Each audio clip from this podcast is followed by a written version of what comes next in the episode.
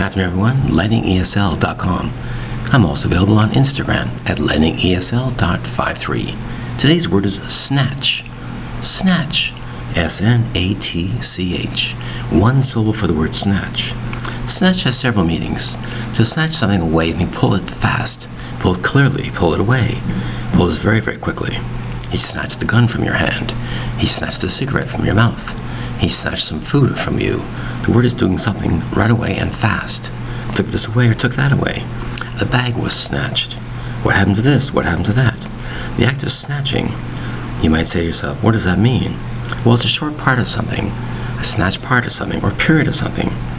You might say to yourself, how did that happen? Well, he snatched it away. Where's my wallet? It was snatched.